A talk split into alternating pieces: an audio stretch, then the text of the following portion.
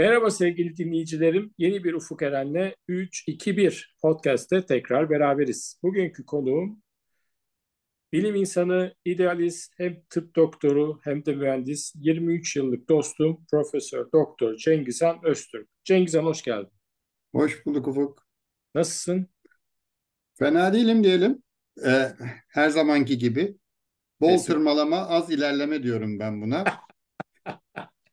Güzel. Senin bu Ama sürekli bir hareket var. Var var. Pes etmiyorsun abi. Sen de önemli özellik o. Pes etmiyorsun. Ee, bu idealistik e, ile bağdaşıyor. Ee, evet. Birazdan seni daha yakından tanıyacağız. Herkes tanıyacak. Ee, ben ama ondan önce bir iki şey söyleyeyim. Şimdi ben aslında 23 2000 e, 2000'de mi geldin sen? Bir, e, tabii 2000... tabii. Boğaziçi'ne 2000'de döndüm. Doğru 23 Aynen. sene. 23 sene olmuş. Çünkü e, bizim Cengiz Han'la tanışmamız Boğaziçi'ne döndüğü hemen o çok taze anlarda oldu. Ben de e, aynı e, Boğaziçi Üniversitesi Biyomedikal Mühendisliği o enstitüden mezun oldum. O zamanlar da e, Siemens'te sanıyorum ya genel müdürdüm ya da satış pazarlama müdüründüm. E, dolayısıyla e, böyle bir hocanın gelmesi hem tıp doktoru hem de mühendis hem de Amerika'dan çok iyi bir e, e, kurumdan geldin. Ve e, özel sektörle de açık, açık fikirli, bir şeyler yapmak isteyen e, bir e, düşünce tarzındaydın. E, yani şu an tabii dinleyen belki e, sevgili hocalı bazı hocalarım kendi alınabilir ama tipik o Türkiye'deki üniversite profesörü kibiri de yoktu. Bu beni tabii çok etkiledi. E, dolayısıyla hatırlarsın o zamanlar işte senden oturup ne yapabiliriz? Boğaziçi Üniversitesi Medical Imaging Laboratory BİMİL'in ilk temellerini attık. Doğru. Bu da, bir pro- bu da protokol belki, yaptık. Aynen. Bu da belki bu sektördeki belki de ilk örnekti yani 2000 yani 23 sene önce ondan sonra işte Hacettepe, Bilkent diğerleriyle de yaptık ama ondan belki 10 sene sonra. Yani başka da ben başka bir firmanın bir üniversitede de o zamanlar böyle bir şey yaptığını hatırlamıyorum. Ama buradaki en önemli özellik e, Cengiz Han Öztürk'ün e, kendisi bu konular açık olması e, ve bir belki herkes için demiyorum ama bir profesör kibirin olmayı win-win düşüncesiyle düşünmesi. Bu ben kendime e, bunu normalde böyle bir giriş yapmıyorum. Direkt nerede bunu ama kendime borç bildiğim için bir anlatarak e, başladım. O yüzden de iyi ki tanımışım seni. Sağ ol Ufuk sağ ol. Bir, e, o, o keyifli zamanlardı. Ben hatırlıyorum. O zaman profesör kibirim yoktu ama biliyorsun o zaman profesör değildim. Belki sonra sonra sonra da o zaman biliyorsun yardımcı doçent diye bir kavram vardı biliyorsun. Ee, böyle, hatta ben ilk girdiğimde sağ olsun ben Amerika'dan dönmüştüm bedelli askerlik için 99'da. Başımda da TÜBİTAK e, var. İşte geri e, ödemem gereken burslar falan var. Türkiye'ye bir yerlere başvuracağım e, sonra esasında Amerika'ya döneceğim diye düşünüyorum. İşte e, biyomedikale seminer verdirdi Yorgo Hoca bana. Ondan sonra dedi ki gel başla. Ya o zamanlar üniversiteler böyleydi. Yani biz senin durumunu hemen ayarlarız ya. Sen gel asistan yani öğretim e, ne deniyor ona? Öğretim görevlisi olarak başlıyorsun. Sonra işte sana yardımcı doçent kadrosu atıyorlar falan böyle yavaş yavaş başlıyorsun. Bir laboratuvara oturdum. Ondan sonra işte o laboratuvarı nasıl döşeyeceğiz, neler yapacağız filan diye konuşurken onunla seninle karşılaştık. O böyle 3-5 maddeli içinde burs olan belirli bazı işte ortak proje yazarız dediğimiz. Sonra seminer e, seminer evet. seminer sponsorluğu Siemens destekli seminer sponsorluğu evet. koyduk. O Yıllar... zamanlar yıllarca devam etti ve o böyle üniversitede hatırlıyorum ben şimdi böyle yani gelmişim 2-3 e, ay sonra böyle seminer serisi ben bunları çok gördüm çünkü yurt dışında Johns Hopkins'te kaldığım yerlerde böyle rutin sosyal etkinliklerde olan insanların e, hep bir araya geldiği filan olayları çok gördüğüm için hep böyle çok e, daha standart çok akademik seminerler oluyordu. Onu bir miktar daha dışarıya da açabilir. İşte sektörden de insanlar gelsin, sosyal olsun, etkileşelim, farklı bir akademik bilimler birbirleriyle etkileşsin falan diye 2000 yılında onu başladığımızda böyle hani çok büyük bütçeli şeyler değil ama ortaya bir şeyler koyunca öğrenciler gelmeye başladı hatırlarsan. Ben bunu bizim o zaman Boğaziçi'nin Boğaziçi e, böyle hani değişik bir havası vardı. Bir e, ins forumumuz vardı. Ben burada bunları belirli bir formatta duyurmaya başladım. Sonra bir işte posta listesi oluştu. Altta böyle hani işte e, seminer sonrası ikramlar Siemens işte o zaman adınız biraz farklıydı herhalde. Healthcare değildi. Evet, İşte Siemens neydi ya? Siemens Medical ya da Siemens Evet. Health Solution veya Öyle neyse. bir şeydi. Evet, Siemens destekli olarak e, şeyler e, e, ikram sunulmaktadır filan diyorduk. Bir, bir ikramların ilk ikisini filan da bayağı iyi yapmıştık. Sonra bir şey, bu duyurular geldikten sonra böyle her hafta geliyor, her hafta geliyor filan. Herkes bu arada da işte yok niye çöp tenekesi bozuk, köpekler havladı. işte öbür taraf genel forum yani. Herkes böyle şeyler duyuruyor. Etkinlikler, konferanslar her her kafasına gelen her şeyi yazıyor.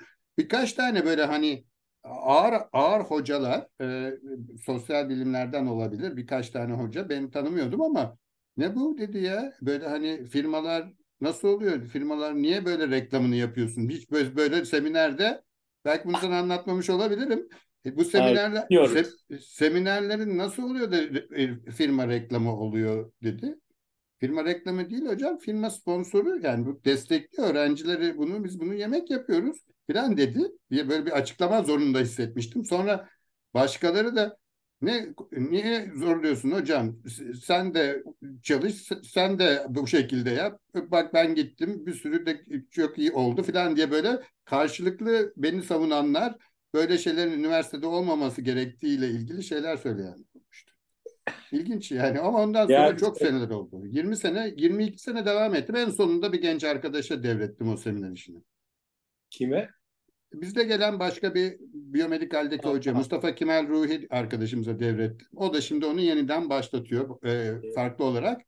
O biyomedikal seminer, seminer serisi yaşam bilimlerini kattı. Bizim sağlık endüstrisi kümelenmesi projesini kattı. Sonra bir 4000 kişilik falan bir mailing listi oluştu yavaş yavaş benim topladığım kart vizitlerden. Çok kıymetli. Ve onu böyle işte geliştirdik falan. Böyle bir şekilde ilerledi gitti yani. Evet. Neyse bir anda böyle e, 23 e, sene önceden başladık ama biz e, sevgili Cengiz Han başlangıç noktamız genelde doğduğun ortam. Ne zaman, nerede, nasıl bir ortam başlayabiliriz. Yani doğduğum ortam ben Ankara doğumluyum. Ama Ankara'yı çok bilmiyorum. Yani hani insanların kişiliğinin geliştiği yerlerde belirli bir dönemde geçirdiği şehirler ve ortam iyi bir belirleyici oluyor bana göre. Orası benim ben İstanbullu biliyorum kendimi. Yani ilkokulu burada okuduğum için sonrası orta öğretimimi, lise, üniversiteyi burada okuduğum için ben İstanbulluyum diyorum kendime Ankara'da doğmama göre. Niye Ankara'da doğdun? Çünkü e, annem ve babam ikisi de Ankara Fen Fakültesi'nde kimya okumuşlar. Orada tanışmışlar, evlenmişler. Ondan sonra kimya o zaman gözde tabii 60'ların e, olduğu seneler. E, Türkiye'nin e, ana sektörleri, bir sürü fabrikalar kuruluyor. Makine kimya endüstrisi var değil mi? MK'ye.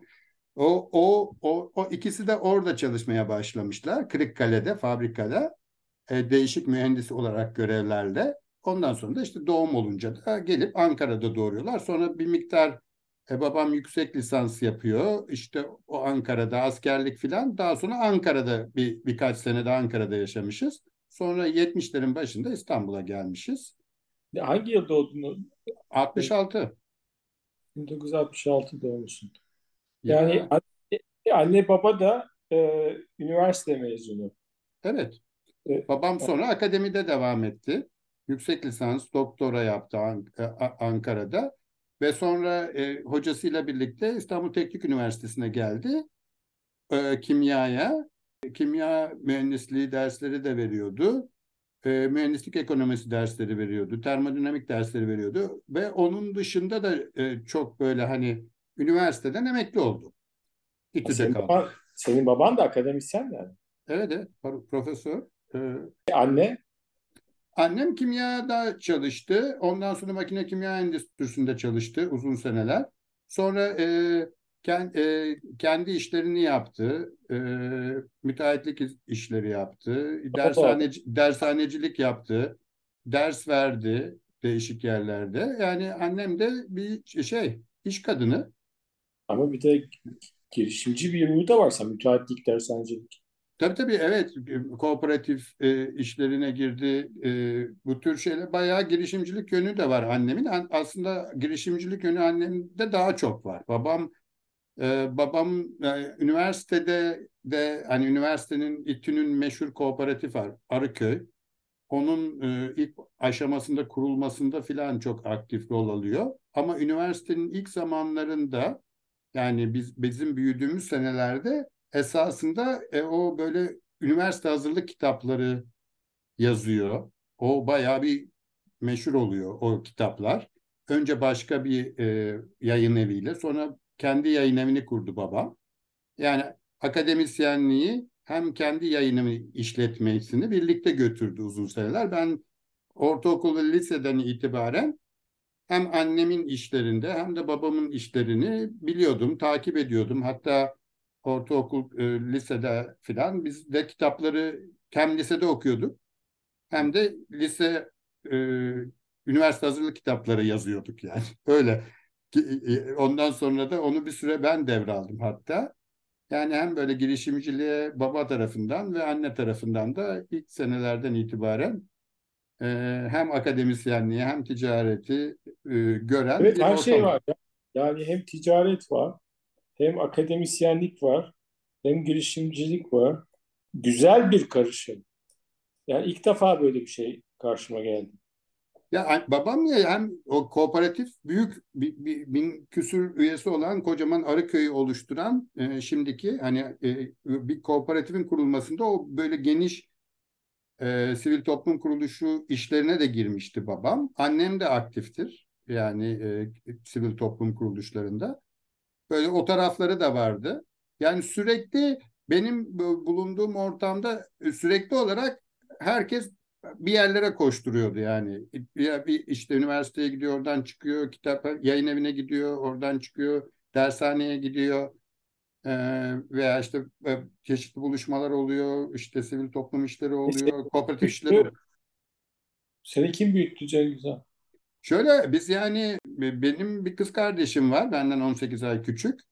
Ee, o da tıp doktoru. O da yurt dışında tıp doktorunun üzerine kayropraktik uzmanlığı yaptı. Okulunu bitirerek tıp doktoru sonrasında.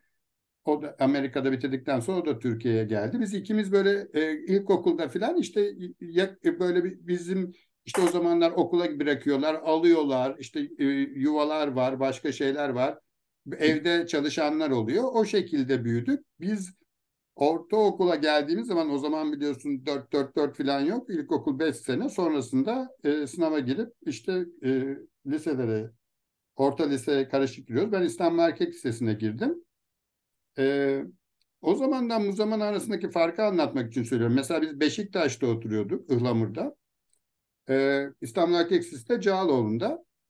Ben mesela Beşiktaş'tan Cağaloğlu'na gitmek o kadar çok büyük yol idi ki çocuklar için yani orta birdeki hazırlıktaki birisi için ya bu e, yatılı oku okumayı düşünür müsün dediler bana. E, ben de olur dedim. Gayet güzel yatılı okudum ben yani. Böyle hani hem de arkadaşlarınla ders düzen biz disiplin sağlarsın, ders e, çalışırsınız, eğlenirsiniz, kulüpler falan var dediler. Önce ben böyle hafta sonları cuma akşamı eve geliyordum. Pazar akşamı dönüyordum. Yedi sene de böyle geçti. E demek ki bir miktar evde ilkokulda beni büyüttüler. Sonra biz İstanbul Erkek Lisesi'nde hep birlikte ekip halinde büyüdük yani diyelim. Kız, e, e, kız kardeşim de aynı şekilde Işık Fevziye Mektepleri Işık'ta yatılı okudu belirli bir süre. Ha öyle e, mi? He, Kız kardeşim da... 18 ay küçük yani 68'li mi? 68'li evet. Ah. Ama şöyle oldu o bir ben ne yaşadık ve aynı dönem ışıkta ben de aynı ışıktaydım. Kim senin kız kardeşin? Ayşegül Öztürk.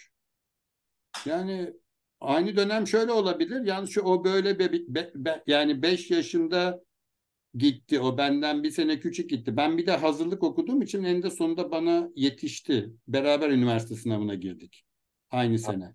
Aa belki benden kız o kardeş. Da, o da aynı yer.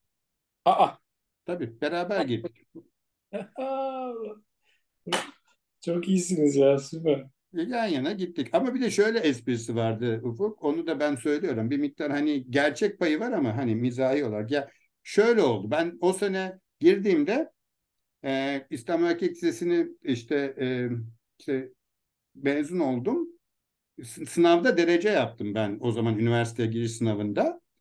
Yani ilk, ikinciydim, üçüncüydüm filan yani sınav e, sınav derecem vardı.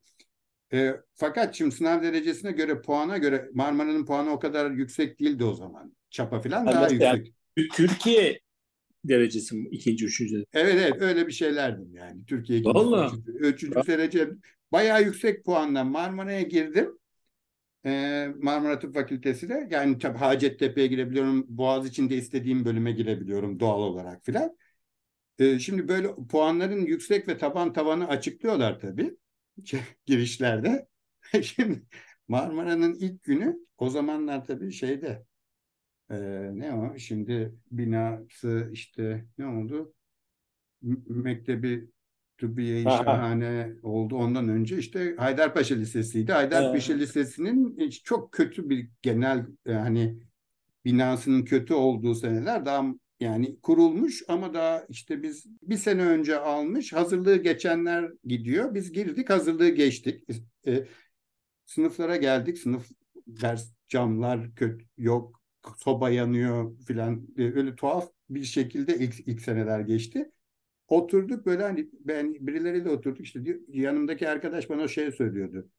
Abi diyor bir tane de İstanbul Hakik Lisesi'nden olduğumu öğrendi. Abi bir de sizden bir tane de derece yapıp giren bir tane şey varmış. Hani burada söylemeyeyim. Sonra kesmek zorunda kalabiliriz. Hani bir tane de bir adam varmış.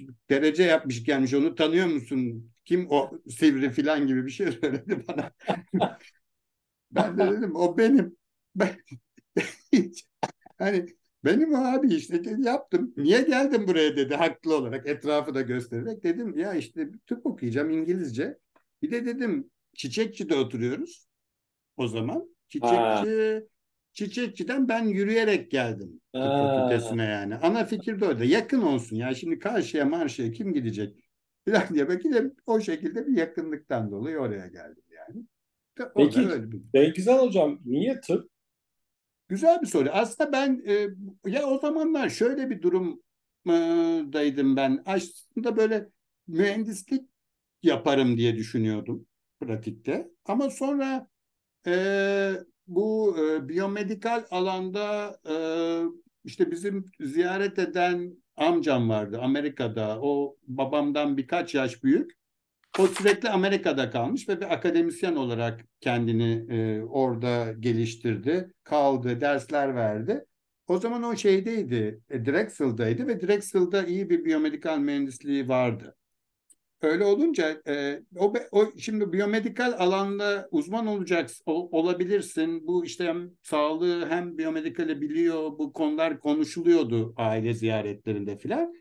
Ya biyomedikal o, o mu sana tavsiye etti? Yani o, o konular bana tavsiye edildi. Yani bir mühendislik okuyacaksan işte sağlıkla ilgili bir mühendislik oku ama buna tıptan başla meselesi bizim şeyimiz yani. Hani mühendislikten başlanarak da biyomedikalde yüksek lisans doktoraya doğru gidebilirdim.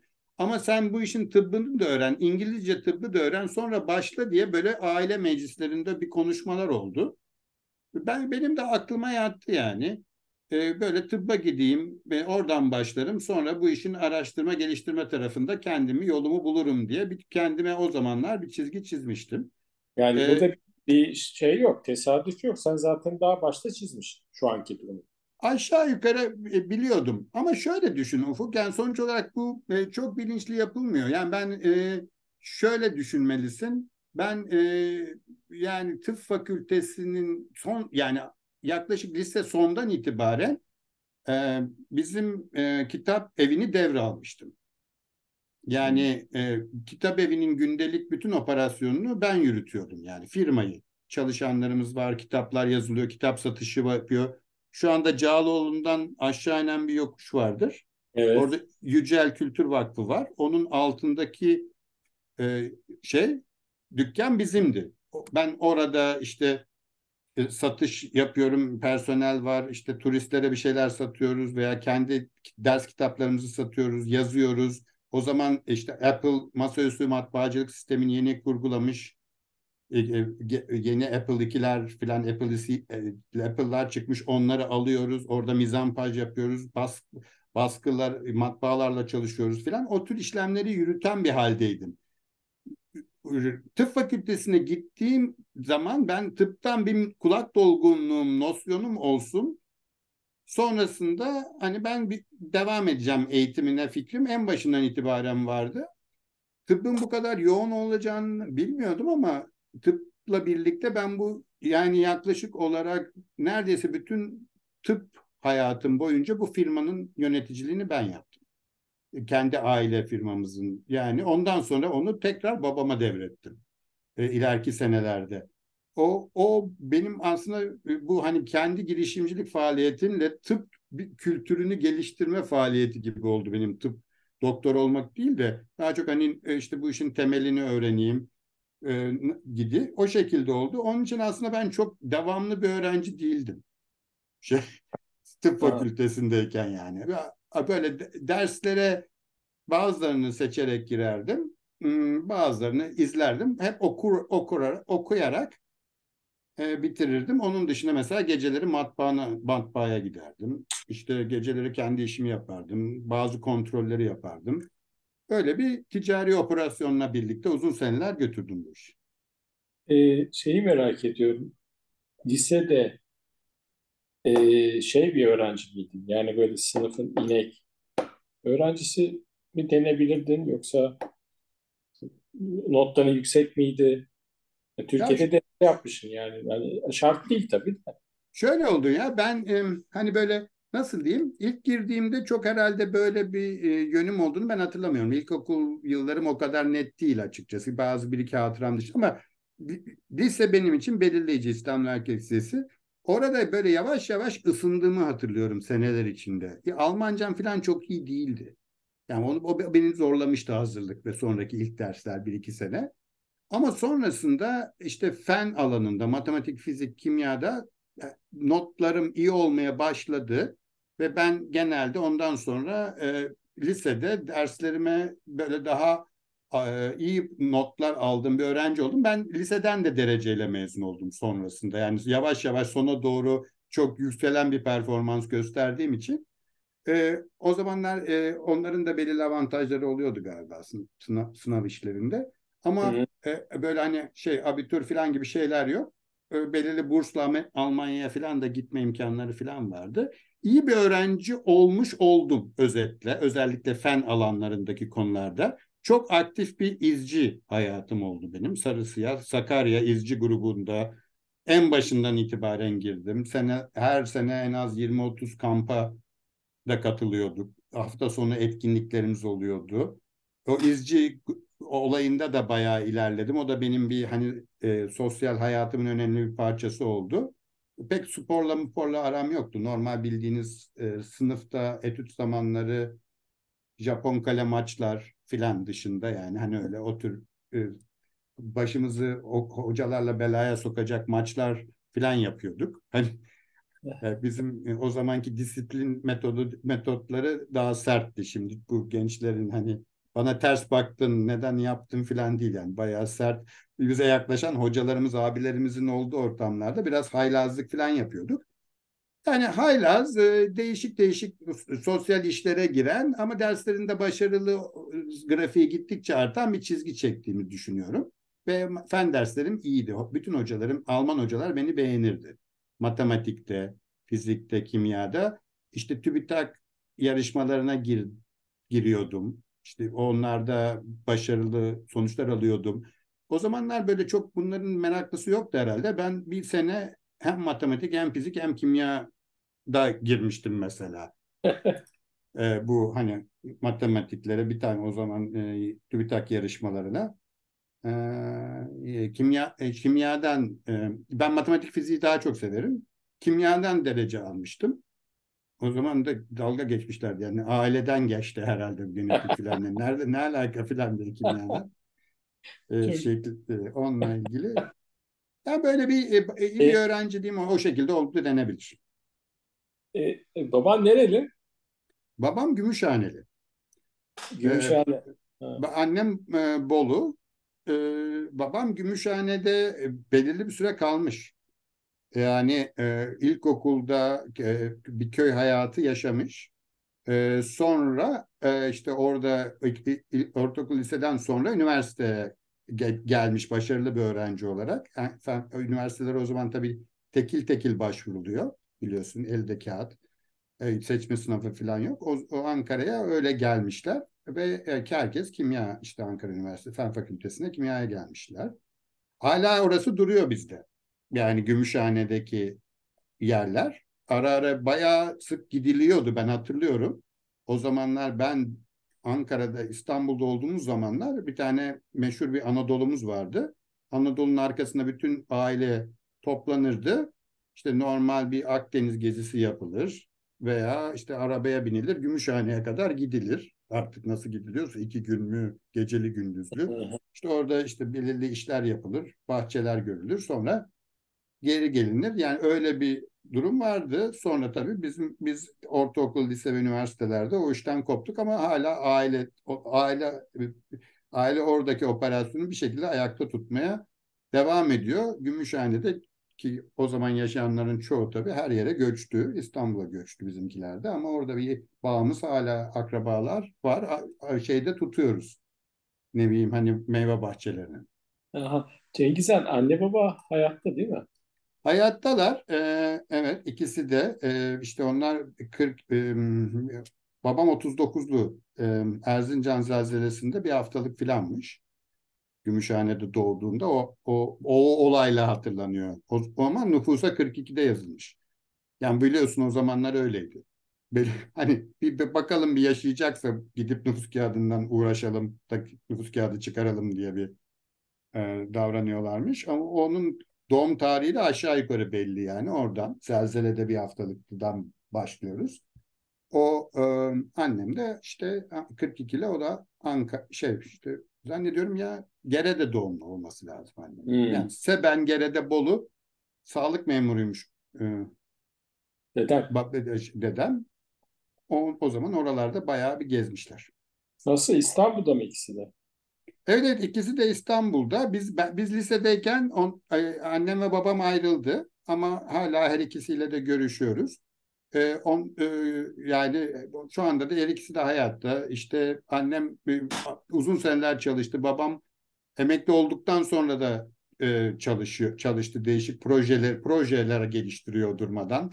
Belki o projecilik ve işte değişik e, hayaller kısmı oradan gelmiştir. Girişimcilik ve diğer böyle hani daha e, ticari faaliyetlerde annem tarafından evde eğitildim diyelim. E, ikisi de hayatta sağlıkları işte iyi e, çok şükür. E, ş- belirli ufak tefek sıkıntılar oluyor ama şu anda e, onlar e, buradalar. Annem Ankara'da bir süre kaldı uzun seneler. Biraz Akçakoca'da kaldı. Hala Akçakoca'da kalmaya devam ediyor. E, ama İstanbul, İstanbul'da şu anda ikisi. Şimdi bu üniversite aslında şeye kadar geldik. Tıp fakültesindesin. Ee, baktığım zaman geriye dönüp e, donanımlı bir anne baba var. Yani bu işte bahsettiğimiz hem üniversite eğitimleri hem ticaret uğraşmaları, girişimci, akademisyenlik aslında her türlü güzel bir e, aile ortamı e, zengin yani şey açısından, e, özellikler açısından. Kız kardeşin de tabii çok aranızdaki yaş farkı da az. Aranızda güzel belki bir tatlı bir rekabet de vardı. Zaten bu belli oluyor. E, çok başarılı bir lise hayatı e, var. E, ama yani şu an çok az bulunan, sen lisede ve üniversitede okurken aynı zamanda da bir yayın evini yönetiyorsun yani. Doğru. Yani Yani aslında onu ben yönettim uzun süre. Sonra aslında tıbbın üzerine bitirdikten sonra aslında benim primer faaliyetim neredeyse yayın o- yayın evi gibiydi. Şimdi, şimdi tıptan sonra e, o zamanlar işte yani TUS'a gireceğiz ve uzmanlığı seçeceğiz. Yani ne yapacağım ben şimdi kliniğe gitsem yayın evi ne olacak, işim ne olacak, ben ne yapacağım filan diye böyle düşünüyordum. Şimdi şöyle bir durum oldu. Mecbur hizmet var bizde biliyorsun tıbbı bitirince. Ben eğer e, ben tıp fakültesini de eninde sonunda dereceyle bitirdim. Onu da söyleyeyim Ufuk. Hani bu kadar devamsızlığıma rağmen. Ondan sonra e, şey e, de, belirli dereceyle bitirenlere bir sene mecbur hizmeti düşürüyorlardı. İki sene mecbur hizmet var. Kaldı mı bir mecbur hizmet? Sonra da temel bilimleri seçenlerden de bir sene düşünüyorlardı. Ben de mecbur hizmet kalmadı. Temel bilimleri seçeyim ben dedim. O zaman mecbur hizmete gitmem. E, İstanbul'da kalırım. Diplomam da elimde olur. Sonra işte ne yapacaksam planlarım dedim. Ve ben Cerrahpaşa fizyolojiye girdim.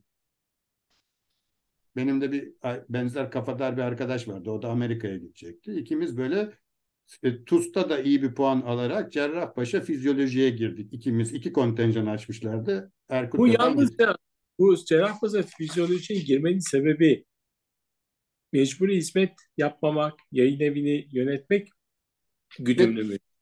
Hayır ama sonra benim kendi gelişimim içinde fizyoloji de öğreneyim. İşin biraz ha. daha temelini öğreneyim. Sonra işte e, bunun araştırma geliştirmesini yaparken o bana fayda olur diye tamam. düşündük Yok. tabii. Fizyolojinin o... esprisi oydu yani. Tamam. Tam temelini ben fizyoloji çok severek yaptım o dönemde de. Hani üniversitede de seviyordum zaten.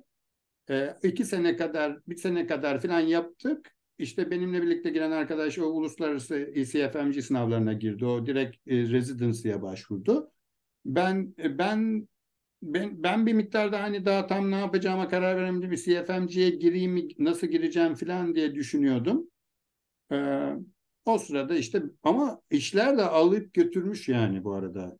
O, o, bir sürü insan çalışıyor, bir sürü dershaneye malzeme basıyoruz, kitaplar basıyoruz filan.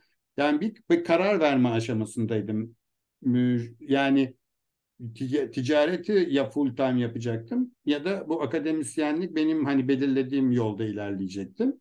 Yani birisine yatırım yapıp zamanımı ayırmam lazımdı. Eskisi gibi masaüstü matbaacılık e, e, e, az kişinin bildiği bir olay değildi. Herkes artık yapabiliyordu. Benim artık dijital matbaacılık sistemine falan geçmem gerekiyordu. Yatırım yapmam gerekiyordu. Büyümem, operasyonu büyütmem gerekiyordu. Yani en azından şirketin öyle yapması gerekiyordu. Ee, yani ben o, yani bir miktar artık bu bu bu ben bir akademik yola gideyim dedim. Orada da böyle hani herkese hikayesini anlattığım bir şeydir. Yavaş yavaş böyle bir efsane olmuş bir hikaye yaratmaya çalıştığım da söylenir. Hani böyle biz normalde işte e, gazetelerde ilanlar verirdi. TÜBİTAK NATO doktora bursları filan evet. başvurun filan şu tarihe kadar filan diye öyle ilanlar çıkıyordu o zaman. İşte ben bunu tesadüfen böyle hani dürüm mürüm almışız gazete kağıdına sarmışlar. Orada gördüm son cuma günü başvurdum gibi bir hikaye anlatıyorum. Çok büyük doğruluk payı var emin olabilirsin. Yani bende çünkü şey var insanlar çalışıyor e, faksım var sekreterim var filan. İşte şu, şu hemen şu formları dolduruyoruz, TÜBİTAK'a gönderiyoruz dedim. Ben telefon ettim, açtım TÜBİTAK'a gönderiyoruz. Evrak bir iki tane eksiğim kalır, sonradan tamamlarız dedim. Faksladım yani ben bütün başvurumu. CV'mi şunu bunu. Doktora bursunu yani NATO doktora bursunu o şekilde hiç çok planlayarak falan değil. Yani artık biraz işten de bunu almış. Bunu artık bir alayım kaçayım falan gibi bir durumdayım. Ama o zamanlar çok yüksek enflasyon bir şeyler var. Şirket yürütmek kolay değil. Böyle hani senetler alıyoruz, senetleri kırdırıyoruz. Bayağı bir kağıt alıyoruz. Dolar çıkıyor, iniyor. Bir sürü işlerin olduğu bir dönemde yani. Cağaloğlu'nun göbeğinde operasyon yapıyoruz yani. O Kadıköy'de de filan da ofislerimiz var. Ee, neyse öyle bir başvuru yaptım yani bir bunalmış bir olanda ve adamlar beni mülakata çağırdılar. Hmm. TÜBİTAKçılar. Ya TÜBİT işte biz gittik TÜBİTAK'a şimdi mülakata anlattık biz hikayemizi falan. İşte böyleyiz tıp okuduk, fizyoloji okuduk. Şimdi ne okuyacaksın? Ben yurt dışında fizyoloji okuyacağım ya da biyomedikal okuyacağım falan diyorum. Ee, ama e, işte bunlara başvuracağım ama nereye başvurdun diyorlar. Henüz bir yere başvurmadım diyorum. Yani, yani başvuracağım falan. Herkes hazırlıklı gelmiş falan. Mülakat yapıyorlar. İşte İngilizce sınavı falan var. Herhalde o zamanlar başka başka sınavlara da girmiş olmam lazım benim ECFMG ile. Şimdi GRE, GRE subject falan. Notlarım falan gayet iyi. İngilizceyi de almışım. Portföy iyi ama hazırlık yok. Beni mülakat yaptılar. Potansiyelin var. E bir yerden kabul alırsan sana burs veririz dediler. Hatta yani az sayıda burs vereceklermiş. Herkes başka bir arkadaşın ismini söylüyor. Diyalog komitesinde ya işte bilmem kim arkadaş nerede ya hani o gidecekti filan. O işte İngilizce sınavını geçemedi hocam filan diyorlar. Ben aradan sıyrıldım, burs aldım, kaptım. Ondan evet. sonra başvuruları gönderiyorsun biliyorsun 20 30 dolarlık başvuru çekleriyle işte postaya koyuyorsun, gönderiyorsun filan o zamanlar. 10-15 yere gönderdim işte. Harvard, Yale bilmem ne filan diye başlıyorsun. Nereden? Bir oraların hepsine. Sonra işte bir tane e, Pennsylvania State'te e, Drexel'a da başvurdum tabii. Drexel'dan cevap yok. Penn State'ten doktoraya kabul geldi. Ben de tabii gösteriyorum kapı gibi NATO dok bursum var diyorum. Benim paramı vermenize gerek yok. Tüyüşünü karşılıyor, her şeyimi karşılıyor. Kabul eder misiniz beni? Adamlar kabul etti. Penn State'te gittim fizyoloji doktorası yapacağım. Giderken de Philadelphia'ya uğradım. Philadelphia'da amcamla konuştum. Sen, sen Drexel'a başvurmadın mı ya dedi. İşte başvurdum dedim. İşte oradan işte otobüse bineceğim. Penn State'e gideceğim Hershey'e. Baş, ne oldu senin başvurun? Cevap alamadım dedim. Bir gidelim dedi. Hani o da Drexel mezunu. Bir görelim bakalım dediler. Onlar bakmışlar. E, bu tıp fakültesi öğrencisi yani hani bizde yüksek lisans hani doktoraya başvuruyor. E, şey e, e Drexel'da demişlerken bunu do, bunu baş, nasıl başvuracak yani bu bir sürü mühendislik dersleri alması lazım. Hani bir buçuk bir sürü crossover programı alması lazım yani normalde o zaman 90 kredi falan almam gerekiyormuş. Yani bir hesap kitap yapılıyormuş. Yani bunu hani yani herkes karşılayamıyor. Bu nasıl bunu ödeyeceksiniz falan dediler. Ben dedim ki kapı gibi TÜBİTAK bursum var. Ben bunların hepsini alırım. O zaman biz de seni kabul ederiz dediler. Ben şimdi oradan yani bütün mühendislik derslerini bir daha aldım. Aha. Ee, hepsini ama yüksek lisans seviyesinde aldım. Yani bütün elektriği, makinayı, termodinamiği her şeyini aldım. Ondan sonra üzerine de biyomedikal derslerini aldım. E, ve işte doktora yeterliliğe girdim. Doktoramı bitirdim yani oradan. Öyle Sen Drexel'den mi bitirdin sonuç olarak? Evet sonuç olarak Drexel'den Biomedical Engineering Science and Health Systems Drexel'den. O zamanlar e, şey vardı. Banu hocam hala oradaydı. Onunla çalışma fırsatı bulamadım. O NSF'teydi o senelerde.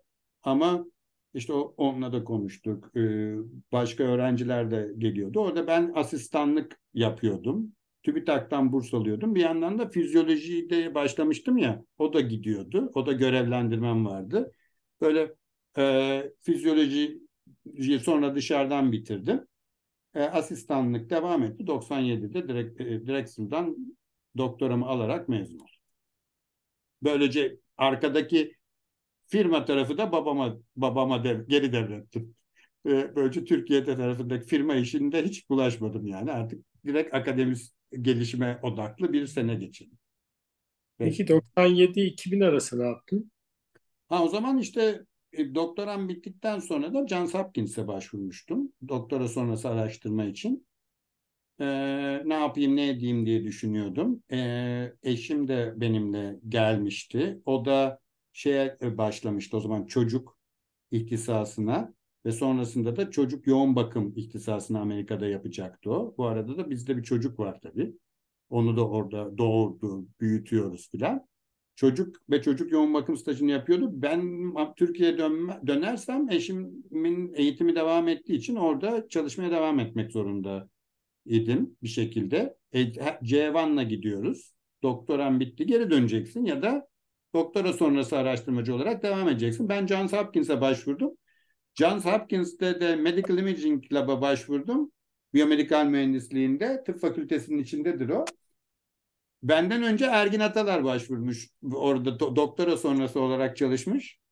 O benim yolumu açmış oldu yani. Ha, bu o bayağı başarılı bir e, doktora e, sonrası araştırmacı oldu. Sonra Johns Hopkins'te akademisyen olarak uzun seneler çalıştı ya bu Türkler işte e, Ergin bu Türklerde bir iş var galiba falan değil.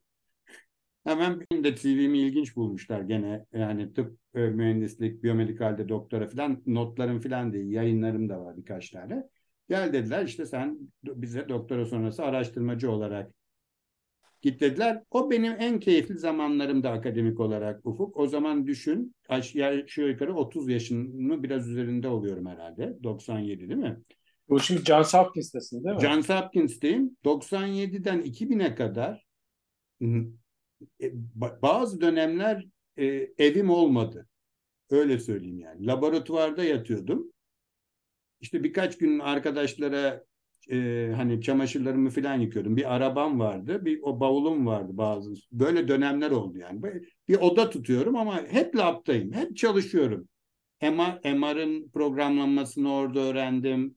Pas sekans orada öğrendim. Bütün yazılımla ilgili işleri orada öğrendim. Biz orada geniş bir labdı. İki tane doktora, iki doktora sonrası araştırmacı vardı. Her birimiz üç dört tane doktor öğrencisini tezlerini takip ediyorduk.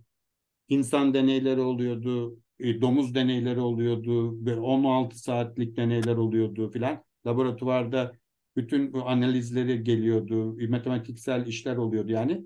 E, Elliot McVeigh ile çalıştım ben. O da çok başarılı bir arkadaşımızdı. Johns Hopkins'te en iyi başarılarından biriydi. Sonrasında hem Johns Hopkins'te yönetici oldu hem de Kaliforniya'ya geçti. Orada da yöneticilik yaptı. Yani o, o Orada da artık bir akademisyen, laboratuvarlık filanla ilgili bir geniş bir üç sene yoğun çalıştım. NIH ile de o şekilde tanıştım. Son senesini National Institute of Health'te, e, National Heart Lung Blood Institute'te, Bethesda, Maryland'da geçirdim. Doktora sonrası çalışmalarımı. Çünkü e, e, Elliot McVeigh oraya transfer olmuştu. O benim de gelmemi istedi. Ben de gittim oraya. Ama hala böyle böyle bir arabam var. Öyle yaşıyordum. Laboratuvarda uyuyordum falan. Çok ilginç seneler geçirdim. Yani orada ana çalışmalarım, yoğun akademik yoğunluğa orada ulaştım diyebilirim. Yani burada fizyolojide biz kendimizce çalışmalar yapıyorduk. Drexel'da da doktora konumla çalışıyordum ama Johns Hopkins'in e, akademik yoğunluğu biyomedikal büyük bir biyomedikal mühendisliği vardı. Durmadan toplantılar, seminerler, başka laboratuvarlar oluyordu. Yani orası bir gerçekten e, araştırma anlamında bir dinamo gibi çalışıyordu. Ve bir çok hoşuma gitti. Ondan sonra bir de NIH'e gittiğim gördüm. Nasıl altyapılar kuruluyor. Ne büyük e, kurgulamalarla orta ve uzun soluklu ne gibi çalışmalar yapılıyor. E, bir kamu araştırma merkezi olarak kliniğe geçişte nasıl bir sistemler kullanılıyor, fonlanıyor. Ben o zaman dedim ki artık Türkiye'ye gideyim şu bütün bursiyer, burs meselelerimi, TÜBİTAK burslarımı falan bir şekilde üzerimden atayım. İki sene home country requirement'ım var Amerika, Türkiye'ye döndüğümde. Ee, Türkiye'de iki sene kalacağım ki sonrasında yeni vize statümle gidebileyim falan. O tür işler var. J, J1 ile gidenlere hala var galiba. Ben ondan sonra işte Türkiye'ye geldim. Boğaz içine başvurdum ama Boğaz içine başvurduğumda dediğim gibi orada da hani ya işte geleyim biraz bir iki sene burada geçeyim, paperlarımı yazayım, sonra ben tekrar NIH'e dönerim gibi düşünüyordum. Hı. Aslında ana planım tekrar NIH'e dönmekti. Eş, e, Nülüfer de Amerika'da çalışırız falan diye düşünüyordu. Fakat Boğaz içinde işler bayağı tahminimden iyi gitmeye başladı. Ve Boğaz içine ben geldiğim dedim ki ondan sonra ya işte yani 2000 iki yılında filan tekrar geldi. iki senem doldu artık. Bana NIH'den gel artık dediler. İyi bir kontrat verdiler. Boğaziçi iki sene çalışmış yardımcı doçent olan bana istiyorsan git dedi. Bir, bir sene, iki sene git dedi. Ben de tamam dedim. Ben gideyim o zaman. Buradaki iş, laboratuvar işlerimi falan sizle başlattığımız işleri de uzaktan devam ettirdim. Hatırlarsan o dönemde evet. gitmeli gelmeli. Hem evet. burada projeler yapıyorum hem orada projeler yapıyorum. Orada bir kamu araştırma merkezinde visiting scientist olarak çalışıyorum. Hem de Boğaziçi Üniversitesi'nde TÜBİTAK projeleri falan yürütüyorum. Ee, ücretsiz görevlendirme olduğum dönemlerde oldu. Ee, toplamda zannediyorum 50 kez gidip gelmişimdir. 50-60 kez o dönemde Amerika ile Türkiye arasında. Yani haftanın 3 günü buradaydım. Uçakta geliyordum. 3 günü de burada çalışıyordum. Burada işte bir işler yapıyorum. Orada işler yapıyorum. O dönem böyle 2002 ile 2007 arasında e, ilk ilk seneler eşim de orada işte çocuk yoğun e, şey e, bakım sonrasında Children's Hospital DC'de çalıştı. İkinci çocuğumuz da o zaman doğdu. Böyle olunca yani böyle e, o yoğun çalışıyor, ben yoğun çalışıyorum. Ben aynı zamanda Türkiye'de gidip geliyorum filan şeklinde bayağı yoğun bir tempoda araştırmamızın biraz daha derinleştirme fırsatı buldum NIH'te. NIH'in tabii kaynakları, zaman ve bütçe algısı apayrı bir klasmandaydı. Orada da işte girişimsel MR, MR X-ray füzyon gibi değişik konulara girme imkanı bulduk. Tabii o bir miktar daha artık teknolojik ana o, geliştirme odaklı işler. Yani ne zaman hangisinin e, hayata geçeceği, kliniğe geçeceği falan belli değil ama sadece bazı işleri yapmak adına e, ilerlettiğin bir yoğun faaliyetti ama bir, bir araştırma merkezi yoğunluğunu da o o şekilde tatmış oldum. E sonra bir yani karar vermek gerekti. 2007-2008 yılları. Yani bu iki, iki taraflı full time iş gitmeyeceği belliydi. Zaten hani başımın belaya girdiği yerler de oldu ama onu bu, bu podcast'te koymasak da olur. Abi sen ne kadar hani nasıl oluyor diye iki, iki mekanda aynı noktada oluyorsun diye sorgulayanlar oldu.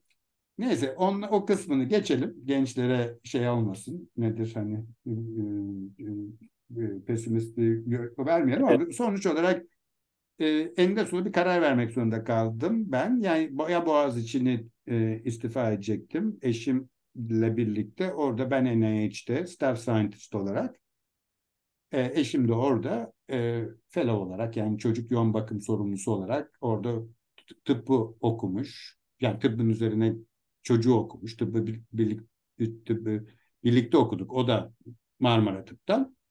Ee, e, ondan sonra çocuğu orada okumuş. Çocuk yoğun bakımı Amerika'da okumuş. İkisinin de board'u var. American board'u var. Yani orada çalışabilirdi. Ben de staff scientist olarak çalışabilirdim. Böyle öyle bir gidecek, gidebilirdik. İşte o zaman ben Türk Amerikan Derneği'nin filan kurucularındanım. Orada bir şeyler yapıyorum. Pek çok insanla filan da e, görüşüyoruz.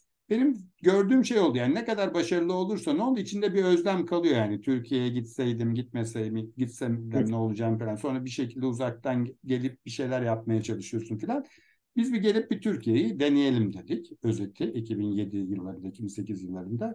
Anca o zaman ben Türkiye'ye kendimi Boğaziçi'nin de bana o sırada çok büyük bir 3-4 sene gitmeli gelmeli bu operasyona destek veren bir üniversite olma hali de var. Yorgo hocam sağ olsun ilk başından beri sürekli destek oluyordu. Sonraki arkadaşlar da öyle.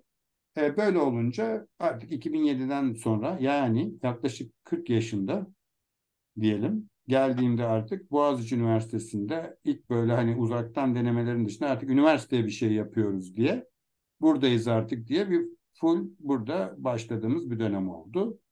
2007'den bu yana da hiç durmadık Ufuk özetle.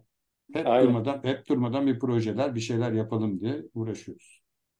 Ee, Türkiye'de şey var mı böyle senin gibi tıp eğitimi, mühendislik eğitimi olan? Yani e, tek tük olduğu söyleniyor. Yani doktora yapan var. Ben bir iki kişi olduğunu Türkiye'de çalışıp çalışmıyorlar ama yurt dışına gidenler olmuş. E, ODTÜ'den hani tıp üzerine doktora alan bir arkadaş var. Ya bizim bünyemize gelen doktora yapmış e, tıp e, yani biyomedikalde doktora yapmış tıp mezunları var ama onlar genelde tıpta devam ediyorlar genelde. Yani bizim benim gibi mühendisliği akademik kariyerini seçip doçentliğini, profesörlüğünü mühendislikte yapan pek yok. Normalde de medeni öyle derler ya. Hani medeni ülkelerde bu böyle yapılmıyor zaten. Ufuk. Yani önce tıp oku, fizyoloji oku, sonra mühendislik oku diye olmuyor bu. Yani standart bir MD PhD programına giriyorsun biliyorsun. Premed okuyorsun. Sonra tıbbı okuyorsun. Sonra gidin tez yazıyorsun. Bizimki gibi ben ucuca 15 sene kimse okumuyor yani. 7-8 senede bunu bitiriyorsun yani. Hani MD PhD programları içinde. Ee, Türkiye'de de onu başlatmaya yönelik çok e, iş vardı ama henüz beceremedik bence. Yani sonuç olarak şöyle diyelim. Yani başında böyle böyle bir hatta ilerlemeyle ilgili bir fikrim hep vardı. Baştan beri onu sana söyledim ya. Yani ben evet. araştırmacı olacağım.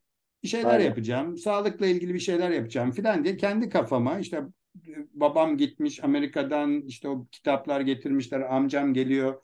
Yani bir biyomedikal olayı da işte Türkiye'de yeni kurulmuş o zaman biliyorsun. Yani bir şekilde bu işlere girme niyetim vardı ama sürekli olarak bu noktaya gelmeyle ilgili bir planım yoktu. Ana fikir hep böyle durmadan bir şeyler yapıp yoğunluk içinde e, ilerleyip keyifli, keyif aldığım, yoğunluğunu hissettiğim, kendim için bir miktar hani zor olduğunu, bunu da yaparsak işte e, ne kadar iyi olacak, ilk defa yapmış olacağız, farklı yapmış olacağız filan diyerek ilerlediğimiz, keyif aldığımız bir yol çizmiş oldum. Sonuç olarak hani bu noktaya bambaşka yollardan da gelinebilirdi belki. Bazı kısımları o kadar yoğun olmayabilirdi. E, yani tıbbın tamamını okumayabilirdim belki. hani e, kullanmayacaksam. Neden mesela Amerikan Board sınavına girdim? Ben residency'yi de kazanabilirdim. Residency'ye de başvurabilirdim yani. Diyelim ki hani kal kardiyolojiye de başvurabilirdim. Ama o board sınavlarına girdim, geçtim. Onlara başvurmadım. ee, e, direkt şey doktoraya başvurdum. Yani öyle bir sistem oldu. güzel. Şimdi şu sondaki tipik sorularımızı soracağım sana. Tipik sorularını sor abi. Şimdi bu kadar. E, şimdi kaç yaşında oluyorsun abi sen? 50 60'a merdiven dayadık. 66 doğumlusun. 57. Tamam. 57'sin. 57. Geri sar 40 sene önce. 17 yaşında önünde böyle zıpkın gibi delikanlı Cengiz Han var. Bir yandan yayın evini yönetiyor. Bir yandan İstanbul Erkek'te derece yapıyor falan. Arada da 40 yıl geçmiş. O Cengiz ne tavsiye ederdin?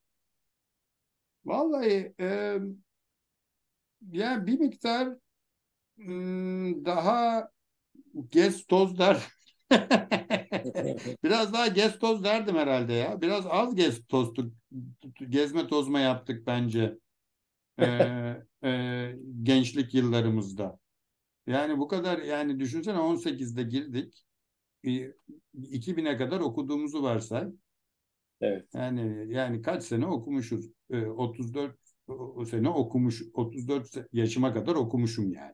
Sürekli okuyup yepyeni sınavlar, yeni topikler. Önce fizyolojiyi öğreniyorsun, onun sınavına giriyorsun, öbür biyomedikale gidiyorsun, bütün mühendislik derslerini alıyorsun falan. O süreç içinde tabii hani kültürü gez, oluyor, geziyorsun ama bu kadar e, bu kadar yoğun e, hani dışında bir miktar hani daha arkadaşlarımız izcilikler falan o gibi işleri yaptık tabii. E, ülke görme, kamp yapma falan gibi ama bir miktar daha hani e, hayatın gençlikte yapılması gereken bazı işleri de yapmak gerekirdi diye düşünüyorum yani. E, Peki şey olarak e, farklı bir şeyler okurdum. Bunu değil de şunu şöyle okurdum veya şunu okurdum dediğim bir şey var mı? Abi ne kaldı ki? Hepsini okudum zaten. tamam. İşletmeyi de, iş, iş, işletmeyi de bir de hukuku okursam e, kal, bir şey kalmamış oluyor yani. Tıbbı mühendis okudur yani. İşletmeyi de hayatta okudum. Şimdi bir MBA falan, executive MBA falan yapabilirim herhalde diye düşünüyorum. Bir miktar daha zorlarsam.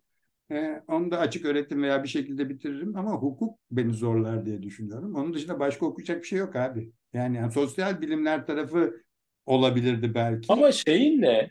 Yani daha yaşın müsait, sağlığın da yerinde. Anne baba da hayatta demek ki genetik olarak da inşallah bir iyi bir mirasın var. Ama Allah razı olsun. de sonra ne yapmak istiyorsun? Yani bir, bir, bir amacın var mı? Ya ben bu 10 senelik planlar yapıyorum Ufuk genelde bu gibi konularda. Şimdi ben yaklaşık olarak bu Türkiye'de belirli şeylerin büyük yani bir kamu üniversitesinde neler yapılabileceğiyle ilgili önce kendi laboratuvarım işte seninle başladık bir şeyler kurduk kurguladık onu şimdi o laboratuvarı mesela e, işte şey Medical Imaging Laboratuvarı yani BÜMİ şu anda bir belirli bütün laboratuvarların bir araya geldiği bir üst çerçeve laboratuvar gibi kurgulandı. Mesela onu kurguladık. Ben şimdi onun donanımla ilgili olan XLab kısmını bu e, araştırmanın yani cihazların, enstrümantasyon ve görüntü cihazlarının demokratikleşmesi üzerine bir laboratuvar kurguluyorum. Yani daha basit, işte e, plug and play donanımlar, açık yazılımlarla neler yapılabilir falan gibi. Onu kurguluyorum. E, yani merkezin de e, yapılabileceğini ve altyapılarla ilgili bir yaklaşık bir yani kendi labım dahil 20 sene uğraşmışım. Merkez, üniversite çapında yurt dışında gördüğüm merkezlere yakın laboratuvarların da kurulabileceği işte ortak e, temiz odaların, araştırma laboratuvarlarının e, kurulabileceği bir merkez, yaşam bilimleri ve teknolojiler uygulama merkezi de yaklaşık bir 15 senelik hikaye. Sonra onu da devrettik, e, devrettim genç arkadaşlara, Rana'ya. Şimdi de destek veriyorum. Ama sonrasında e, işte bu üniversite sanayi işbirliği bir 10 küsür senedir uğraşıyorum. Onunla ilgili de programlar, sürdürülebilirlik, işte onu dernekleşmesi ve bir yapılaşmasını sağlayıp onu da bir yere devredeceğim. Bundan sonrasında e, ne olabilir? Bir miktar daha hani bu tarafı bence aynı şeyleri kurayım, kurduktan sonra bir dernekte onun başında olayım işte veya işte bir şey bunları yapayım diye. Bu ilk kurgulama, stratejik olarak bir şeyleri bir araya getirme, insanları bir araya getirme, strateji kurma ve ilerleyebilme benim keyif aldığım noktalar. Kurulduktan sonra işler rutin olduktan sonra genelde e, hani benim yaptığım böyle hani kervan yolda kurulur işlerini daha düzgün toparlayabilecek işte hani işin sistematiğini falan getirecek bir daha bir ekibin daha gelip toplaması lazım işleri ve sürdür onu düzenli daha profesyonel götürmesi lazım. Rutin olduğu zaman ben ilgimi kaybediyorum. Bundan sonra benim için ne challenging olabilir? İşte bir miktar bu yatırım tarafı işte bir de e, yani bir genel olarak biraz da Türk e, dışındaki alanlara da kayan e, fonlayan kuruluşlarda Avrupa'da veya başka ülkelerde e, bu işin genel stratejisini public kamu tarafını e, gözlemleyebileceğim veya fon büyük fonlayıcı kuruluşlarla ilgili genel hani stratejilerine katılabileceğim veya onlarda yer alabileceğim belirli işler olabilir diye düşünüyorum. Hem işte lab kurmuşum, işte üniversite sanayi işbirlikleri projeleri yürütmüş, merkezler kurmuşuz. Avrupa ve de Amerika'da bu konularda da çeşitli e, e, danışmanlıklar veya görev aldım. Onları e, paylaşabileceğim, kendi daha böyle az bir yoğunlukta çalışabileceğim bir süreç olabilir diye düşünüyorum. Yani bir miktar böyle yavaş yavaş haftanın belirli bir süre yaptım. Haftanın üç gecesi falan artık hani e, böyle çiftliğime çekilme ve biraz daha düşünme, e, belki bir şeyler yazma falan hmm. gibi bir şeyler başlatmayı düşünüyorum. O kısmı hep zayıf kaldı. Ben bir miktar böyle günlük tutabilseydim veya bazı şeyleri yaz, yazabilseydim önemli şekillerde bir e, bir günlük oluşmuş olacaktı. Hı hı. Belki bir, biraz onlara zaman ayırabileceğim zaman yapıyorum. Yani artık kamuda altyapı kurma, yeni bir şeyler kurma dönemini yavaş yavaş kapatıyorum. Bundan sonraki genç arkadaşlar gelsin biz onlara yol açalım. Ana fikir o. Biz bunu çünkü o dönemlerde yapabildik. Bizlerin e, ne de olsa şu anda yeni çağ, yeni yeni şeyler söylemek lazım. Yeni altyapılar, yeni kurgular lazım. Onun için gençlerin önünü açmak lazım. Bravo. Bizim de bambaşka şekillerde bunu bu sisteme destek olacak bir yerde konumlanmamız lazım. Yani benim hiç üniversitelerde falan idari görevim olmadı. Ee, genelde akademisyen olarak kendi projelerimi yürüttüm ve kendi ekibimi kurdum. Yaklaşık olarak merkezde ve kümede bir ara 30 kişiden fazla insan çalışıyordu. Ee, pek çok projelerden destek alarak. Şu anda onları yavaş yavaş kurumsallaştırıp kendi başlarına gider hale sokmaya çalışıyoruz. Ondan sonra da tek başıma kalacağım yani. O zaman da işte hani ne yapabilirim, hangi konumda ilerleyebilirim diye kafamda bir uluslararası perspektif, bir de işin işte danışmanlık, yatırım filan gibi bir ayağı var. Eksik kalan bir yerinde bir plan yaparım diyorum ama kesinlikle bir miktar daha az yoğun çalışmaya niyetim var ama onu yapabilmem için kurduğumuz şeylerin kalıcı haline getirmesiyle ilgili bir süreci de yönetmem gerekiyor. O tahmin ettiğimden daha zahmetli oluyor yani. Cengiz Han, son soru. Gençlere tavsiyen hem hocasın, bir sürü genç geçiyor senin dergahından. Ee, babasın, iki tane oğlum var. Ee, bu gençlere ne tavsiye edersin? Ben yani bizimkilerde biraz hafif aşırıya kaçmış olabilirim. Bir defa hani kendinize güvenin, kendi yolunuzu çizin diye söylüyorum gençlere. Yani kim, kim yakınlarınızın veya ailenizin e, eksik kalan şeylerini tamamlamaya çalışmayın. Yani onların hani onların beklentilerini karşılamaya şeklinde değil. Kendi yolunuzu çizin. Herkesi dinleyin. Doğru bildiğinizi yapın derim. Benim oğlanlar da bunu en iyi yapan kişiler olmuşlardı diye düşünüyorum. Bunun çok detayına girmeyelim. Ama her ikisi de yani sonuç olarak biz belirli seviyelere kadar onları destekledikten sonra kendi yollarını çiziyorlar. Ee, yani kendinize güvenin, yolunuzu çizin diye söyleyeceğim. Bir de şunu ben görüyorum. Yani o ne kimsenin hayat tercihini falan hani e, negatif bir şeyler söylemek istemem ama yani mesela gelip Boğaz içini okuyacaksın, işte bir şeyler yapacaksın, sonra bir şey olacaksın. Hani ama o 5 sene 10 sene uğraşacaksın sonra gideceksin çok paralı bir işin olacak filan gibi sistem benim kafama pek yatmıyor. Sebebini de şunu söyleyeyim. Yani bir şeyler okumak istiyorsan hakikaten onu immerse edip o, o işten keyif alman lazım. O işten keyif almadan sadece bir bir şeyler diploma alacaksın. Bir yerde bulunacaksın ama Be beş sene sonra bir şey olacak olacaksın. Onun için bu eziyeti çekiyorum işiyle eğitim eğitim alınmaz. Ben onu söyleyeyim. Özeti hakikaten keyifli aldığınız konuları da kendinizi geliştirecek imkanlar yapın. Bir de ben Boğaziçi Üniversitesi'nden geliyorum. Bunu ben söyleyebilirim. Hocayım. Yani biz geçmişin eğitimini veriyoruz. Yani bizden aldığınız eğitime pek güvenmeyin. Yani herkes artık mevcut ortamda kendi eğitiminden sorumlu. Yani e, pek çok alanda ula, bilgiye ulaşılabilirlik çok fazla. E, bu eğit, bizim verdiğimizden daha iyi hocaların YouTube'da videoları var. Yani biz bunu biraz bizden faydalanın ama yani sadece bizim çizdiğimiz çizgide bizim dersimizle sınırlı bir eğitim almanıza gerek yok yani. Bu bütün her şeyi bu biz burada bir iki yol gösteririz. Bize anlatırız ama bizden daha iyiler de şu anda sizin ulaşılabilir hepsi. Onları da alırsınız. Eksik kalan biz biz bir structured bir kurs yapmışızdır. İşte üç kredi bundan al, iki kredi bundan al, bir, bir kredi bundan al. İşte onu paketliyoruz, sana master veriyoruz. Saçma sapan bir şey. E bunun böyle kredisini sen onu al, öbür kursu kendin al, eksik kaldığını düşündüğün başka yeri online takip et MIT Open Course var, Massive Online kurslar var. Ya hepsi sana ait. Onun için böyle hani geleceğiz bireye, sonra biz seni besleyeceğiz üniversitede böyle konuları. Bunları öğren evladım. Sonra bak al diplomanı git şu işe filan kalmadı artık. Onun için bu hani dört duvar kaldı ama üniversitenin şekli çok değişiyor.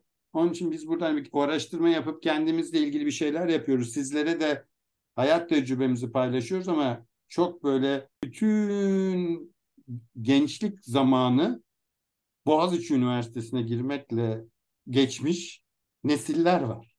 Yani yaşamamış, yememiş, etmemiş lisede ama bütün ömrü boyunca sadece bir sınava hazırlanmış. Boğaziçi Üniversitesi'nin kapısından girdiği zaman diyor diyor ki abi artık ben düşünmemek bana bir hocalar versin artık ben hayatımı Buradan diplomamı da alayım sonra gideyim bir yerde genel müdür yardımcılığından başlayayım diyen bir kitle var.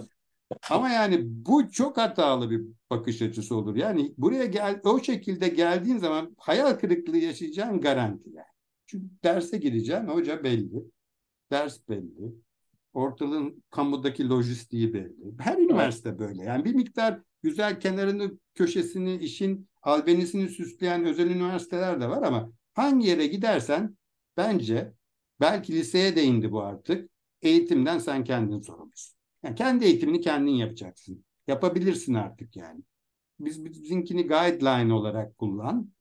Ama kendi eksik kalanını bizimkinin de alacak şekilde tamamla ilerle. Kendi yolunuzu kendiniz çizin derim gençlere yani. Bizimki gibi structured yapılara pek güvenmeyin. Kendinize güvenin ve de şey yapın hiç benimki gibi aynı anda üç sepette bir şeyler yaparak yani biri tıkanırsa başka yoldan ilerlersiniz. Bu bir stratejidir ya da belirli bir yolda sebat edersiniz.